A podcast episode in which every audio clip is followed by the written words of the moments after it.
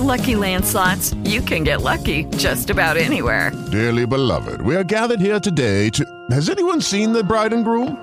Sorry, sorry, we're here. We were getting lucky in the limo and we lost track of time. No, Lucky Land Casino, with cash prizes that add up quicker than a guest registry. In that case, I pronounce you lucky. Play for free at LuckyLandSlots.com. Daily bonuses are waiting. No purchase necessary. Void where prohibited by law. 18 plus. Terms and conditions apply. See website for details. Hey everyone, this is Kamichi Jackson. Your regular hostess has stepped away for the week, so I'm sitting in for her until she gets back to her computer, and I'm so excited to be here. To tell you a little bit about myself, I'm the author of two books, an ebook, a couple of unproduced screenplays, several short stories, and even a few original R&B songs which I will soon record in the studio just because it's fun to do so. Follow me on Twitter if you want me to keep you posted about that. Today I'll be reading from my most recent book. It's a young adult novel entitled K, My Name is Kendra. It's been classified as realistic YA fiction and has thankfully been slowly but steadily gaining great reviews since its release a few months ago. So here's the Amazon.com synopsis. 15 year old Kendra James' life begins to spiral out of control with the return of her long lost runaway sister Miaisha and the visit of a young celebrity uncle with questionable intentions. Things take a particular turn for the worse when that uncle exploits Kendra's loneliness and untreated depression and makes a move on her that sends her world into a tailspin from which she's not sure she'll ever recover. Will she survive this tragedy, or will she hit rock bottom before anyone even notices? I'll be reading chapters 16 and 17 to you today. Um, there really aren't any spoilers here since the synopsis pretty much gives you an idea of the storyline but to briefly set the scene for today's reading, these two chapters follow an episode that occurs shortly after Kendra's uncle first harms her. So let's begin. Chapter 16. Good people make bad mistakes sometimes, and you have to find it in your heart to forgive them when they do. That's what I'm going to do with Uncle CJ, I've decided. I have to. As twisted as this whole thing with him is, I can't face being alone again without anyone to talk to. I need him in my life. I need someone to listen to me when I speak, someone to say the right things when I'm feeling bad and can't put the words together to express my pain. My uncle must have been upstairs watching the street from a window because his door is open when I get off the elevator on his floor. I don't say anything as I walk past him. He closes the door behind him and watches me quietly as I kick off my shoes in the foyer, slip out of my coat, and head into the living room. There's a small white gift box with a red ribbon around it sitting on the coffee table in front of the couch. Uncle CJ seems to be waiting to see my reaction before he speaks, but I don't pick the box up just yet. I'm not letting him off that easy. Me first, I say finally, and he nods. I want to come off as this really strong woman, which is why I had practiced beforehand all the things I was going to say. As long as Uncle CJ doesn't interrupt me, I should be able to get all of this out so that he understands that what happened last week can never happen again. That he bruised my body and my spirit. That I'm having nightmares about it and I'm afraid to close my eyes to sleep. But I don't get any of it out because I start bawling like a baby and can't stop. Uncle CJ reaches out to me, but I back away from him at first. I don't want him touching me. After a while, though, thinking about all the bad stuff that has been going on over the past few weeks just kind of gets to me, and I let him put his arms around me. He holds me for a long time, and eventually I fall asleep. When I wake up, he's sitting on the edge of the couch staring down at me, and I can see that look in his eyes again. I get really nervous because he doesn't say anything at first, just sits there staring. I wonder how long he's been watching me. Uncle CJ, I say. I feel my body tense off tense up thinking I might have to fight him off. You know that kid that was pushing up on you the day I picked you up at school? He asks. I nod. Don't let him touch you, okay, baby girl? Don't let anyone else touch you. I nod again. He gets up at that point, pulls his wallet from his pocket, and hands me a folded over wad of money. What's this for? I ask. I need to put you in a cab, he says, turning his back to me and walking over to the window. You need to leave right now, Kendra. Right this minute. I leave right that minute. I cry as I wait alone in the lobby of his building because I honestly think that once I leave there, I won't ever hear from Uncle CJ again. But he calls me the minute my cab pulls away to make sure we're okay. I tell him we are. We don't talk about why he sent me away. We don't really need to. I get it. I saw it in his eyes. I know when I walk through the front door of my house an hour later that I'm in more trouble than I've ever been in my life. It's not like I don't expect it.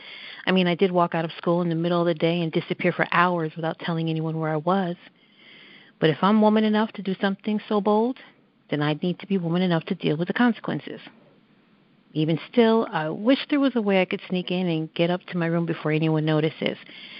Of course, that's not going to happen because Mama and Eris are standing in the kitchen when I come through the front door, and both of them are heated. Mama's eyes narrow when she sees me, and Eris has the same tight jaw and jumping vein in his temple as Daddy has when he's angry.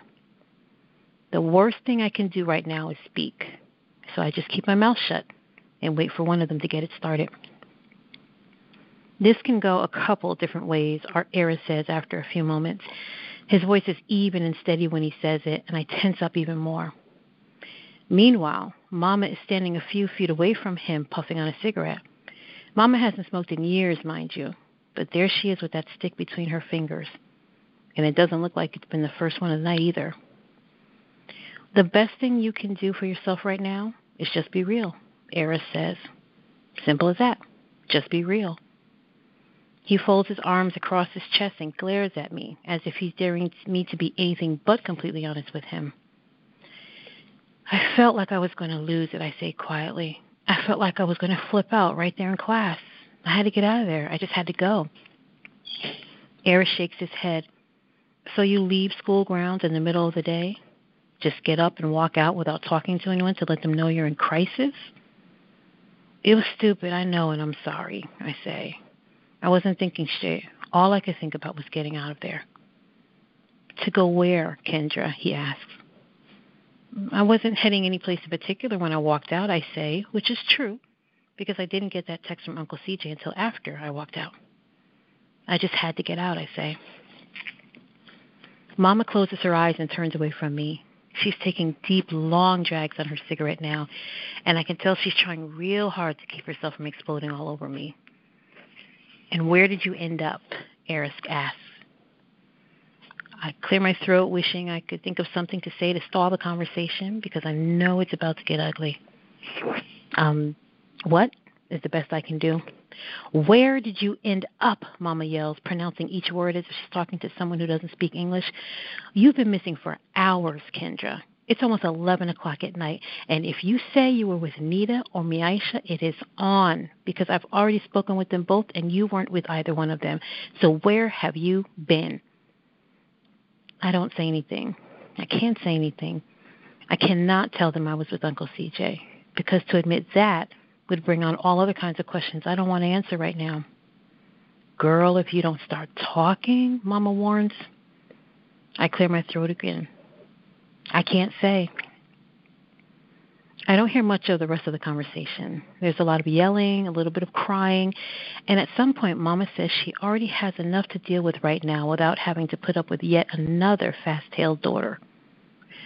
This is the first time I've ever heard anyone say anything like that about Miaisha. For a quick moment, I wonder if Mama calling her fast tailed had anything to do with why she left all those years ago. Maybe they even had an argument just like this one. As for me, I don't like being called fast tailed, especially when I've tried so hard to be what my parents want me to be. It hurts me. It hurts really deep. If you have two fast tailed daughters, Mama, I say before I can stop myself, then maybe you ain't doing something right. She slaps me hard. Eris crosses the room and pulls her off me. I honestly don't know what comes over me because I stand there and actually dare her to hit me again. Philip comes running into the kitchen at this point, and it takes both of them to drag her out of there. She's screaming hysterically, and the only words I can understand are that if I'm so grown that I can stay all, out all night, then I don't need to be living under her roof.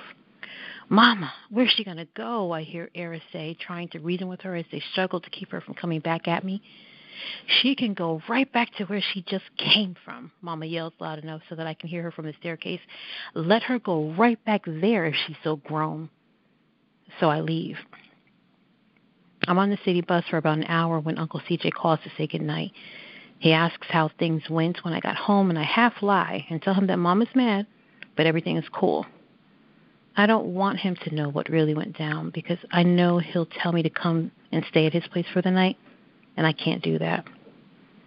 I don't know where to go, so I decide that I'll just ride the bus for as long as I can and then figure out what to do from there. Chapter 17 I've never been called to the principal's office before in my life, so even though I try to put on my best I don't care face, I'm a little nervous as I sit there in the waiting area just outside Principal Moore's door there's a little knot in the pit of my stomach, partly because I don't know what to expect in there from him, but mostly because I don't know what to expect from Mama, who will probably be coming through the door any minute now. Sure enough, the door opens right then, but it's Eris who walks in. I'm kind of surprised that he's the one who showed up, because I'm pretty sure they want to see one of my parents, not my older brother. He looks exhausted, like he didn't sleep at all last night. What's going on with you, girl? he asks, his voice low and tired as he sinks into the chair next to me. He doesn't look or sound angry, just worn out. I can't believe you left like that, he says. I shrug my shoulders. Mommy didn't want me there, so I dipped. He shakes his head and sighs, staring down at his hands for a long time. Were you safe, Kendra? he finally asks. I get what he's asking me. I wasn't doing that, I say. I needed to think. I spent the whole night riding the bus. If you don't believe me, I can prove it. Without thinking, I pull a handful of bus transfers from my coat pocket, breathing a sigh of relief that he doesn't actually take them, because if he does, he'll see the one out to Feather Hills. I honestly hadn't planned to end up there, but after riding the bus for four sleepless hours in the middle of the night with people who scare me much more than Uncle CJ sometimes does, I had had enough. I was completely exhausted, and all I wanted was a place to stretch out for a few hours before coming to school. I couldn't skip because even though mom is angry with me right now, I know she'd call the police in a New York minute to file a missing person report if I didn't show up for classes the next day. A missing person report would end up in an investigation, and an investigation would be to Uncle CJ. And even though he probably should be arrested for what he's done to me twice now, the first time Friday and the second time this morning before I was able to fight my way out of there, I just can't be the one to do that to him. I just can't. Besides, what's happened with us is partially my fault. He says I bring it out in him, whatever it is. I just wish I could figure out what to do to keep my friendship with him, but make him stop coming after me that way. Kendra, Mama is dealing with a lot right now, okay? This stuff with Dad being gone and Miaisha coming back, this is heavy. This is grown up drama, you understand? So I need you to put your little issues aside and stop adding to the problem. Can you manage that until this all blows over? My little issues. if he only knew. Whatever, I mumble. Eris ignores me. Now, when we get in here, he says in a low voice as the door to the principal's office opens, you let me handle it. They're talking about suspension, Kendra, but I'm hoping to negotiate down from that. I roll my eyes and shrug my shoulders like I don't care. Eris shakes his head again. His eyes flash with anger, and his jaw tightens as he stands. He puts his left hand on my shoulder and nudges me out of my chair. Now, I know you can't be Kendra's father, Principal Morris says to Eris as he approaches me. I've never seen him close up before. He's taller than I thought he was. Bigger, too. And after staring at him for a few seconds, he kind of reminds me of the father in the Fresh Prince of Bel Air reruns I watch sometimes. Eris sticks out his hand. I'm Kendra's oldest brother, sir. My name is Eris James. We usually hold conferences like this one with a parent or guardian, Principal Moore says as he shakes my brother's hand. Are you her guardian? No, but unfortunately neither parent is available right now, which is actually the reason for Kendra's behavior yesterday. If you'll just let me take this meeting with you, sir, I'll explain everything. Principal Moore looks at both of us like he's sizing us up, then nods. We can talk, he says. Let's go on in. What do you do, Eris? he asks my brother as we follow him into his office. I'm in marketing, sir. Eris says as we sit down across from Principal Moore. Graduated three years ago from Morehouse and moved back here to work full time at Evans and Bell in a position for which I'd interned the two previous summers. Working your way up, he asks. Slowly but surely, Eris says firmly. Principal Moore nods like he's impressed, then glances over at me. His face takes on this stern look, but his eyes are still kind. I feel myself relaxing a little. So tell me what's happening at home, Miss James, he asks. I want Eris to speak, but I know he won't because the man didn't ask him, he asked me. I fidget in my chair for a few seconds and then I shrug my shoulders like I don't have anything to lose by telling him what's up.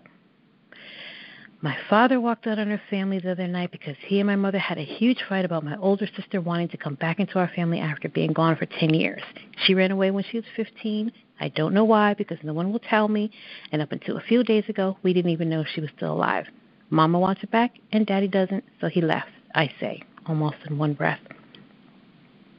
The principal looks at Eris, who nods, then back to me. That's a lot to deal with, he says gently. Truth be told, if I was your age and I came to school with all that on my mind, I'd probably have felt like running away to be by myself for a while, too. Now, adults use this tactic all the time. They start out sounding like they understand why you did what you did, and then they switch up on you and punish you for what you did. I know where this is headed. The thing is, Miss James, he says, leaning forward, there are consequences to almost everything we do, even if we are under duress when we do them. I knew it. Now, in most cases, what you did warrants an immediate suspension. Do you think you deserve to be suspended? No, I don't, I say, shaking my head. Why not? Because I'm a good student. I never get into trouble. I made a stupid mistake because I was I was under duress, like you just said. Then what do you think you deserve? He asked, sitting back in his chair. I'm thinking, is he serious? I get to pick my own punishment? I wonder what his angle is. I can't tell yet. Clinic, I suggest after a few moments.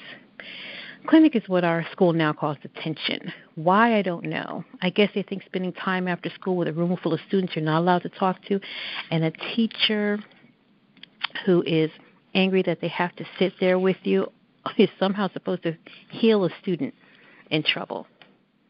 One week, he says. But to me, he looks like he's willing to negotiate. Three days, I say, max. Principal Moore stares me down for a minute, and I wonder if maybe I read him wrong. But then he throws his head back and lets out a big booming laugh. I like her, he says to Eris. My brother finally re- relaxes and kind of throws a smile my way. It's been a long time since he's done that. I realize at that very moment how much I miss the days when he used to at least act like he liked me, when he used to pay attention to me. Three days, starting tomorrow, Principal Moore agrees and I've already spoken to Miss Wilson about you spending them with her. Miss Wilson? Yep, he says. I read your file, Miss James. I've seen your transcripts. You're a very good student, but you're an even better writer, gifted, with the potential to be brilliant even at your young age. I want you to use this time in clinic to be productive. Take all this negativity and spin it into something positive. I think writing under Miss Wilson's guidance is a good start. How does that sound? I can do that, I smile. Good, he says, getting to his feet. I think we're done here then. Me and Eris get up too and follow Principal Moore to the door, where he shakes both our hands as we leave. Miss James, he says, I like you, but I don't want to see you in here again, at least not for a meeting like this. Here? I nod as he turns back to Eris. And you be sure to tell Roderick Evans I said hello, young man. Eris looks surprised. You know the CEO of my company, sir? From way back in the day college buddies. We're Morehousemen, too, as a matter of fact, Principal Moore grins. You make that trip up to the 23rd floor tomorrow, son. Tell him Wesley Moore sent you. And tell him to call me about the three of us having a talk on the back nine sometime in the very near future. Eris shakes his hand again and we leave. I don't really understand what he's all excited about, but I have an idea that my brother making that trip up to the 23rd floor tomorrow with a personal message from Principal Moore, the back nine has something to do with golf, I think, is probably going to help his career. Eris is still grinning when I walk him out to the front steps of my school a few minutes later. I'm happy for him. He always looks so intense. It's nice to see him like this every now and then. Thanks for meeting with him, I say as he turns to face me. His smile fades, but at least his eyes don't look as angry as they did before the conference with Principal Moore. You saved yourself, Kendra. And that man in there, he gave you a break. You make sure you don't let him down. Better yet, don't let yourself down. I'll see you at home, he says, turning to leave. Is Mama okay with that? I frown.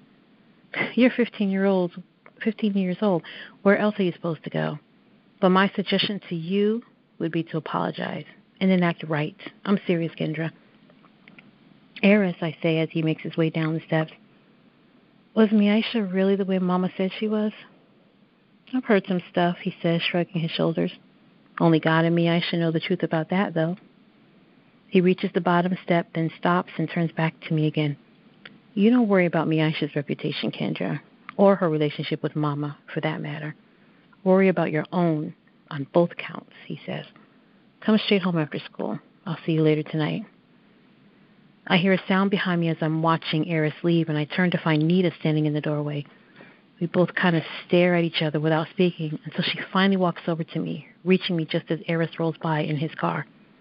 Was that Eris? she asks, and I nod. Wow, he looks even better close up. Look, Kendra, she says after we stand there a few more seconds in silence. I don't know what's going on with you lately. And yeah, I'm hurt that you won't talk to me, but I just wanted to say that when you do decide you need someone, I'm here. We're still girls. I want you to know that. She gives me a quick hug, then turns and walks back inside. I'm glad we kind of made up because I don't like not talking to her. But I'm also glad she doesn't stick around very long because I think I'm about to bust out crying again. That's the end. Thank you guys for letting me share K. My name is Kendra with you today. You can read reviews and order the book now on Amazon.com. And while you're online, please also stop by www.kmynameIskendra.com to learn more about the book, to find out about my upcoming book signing events, to read a couple character interviews, and sign up for my occasional newsletter. Thanks again for your time. Bye.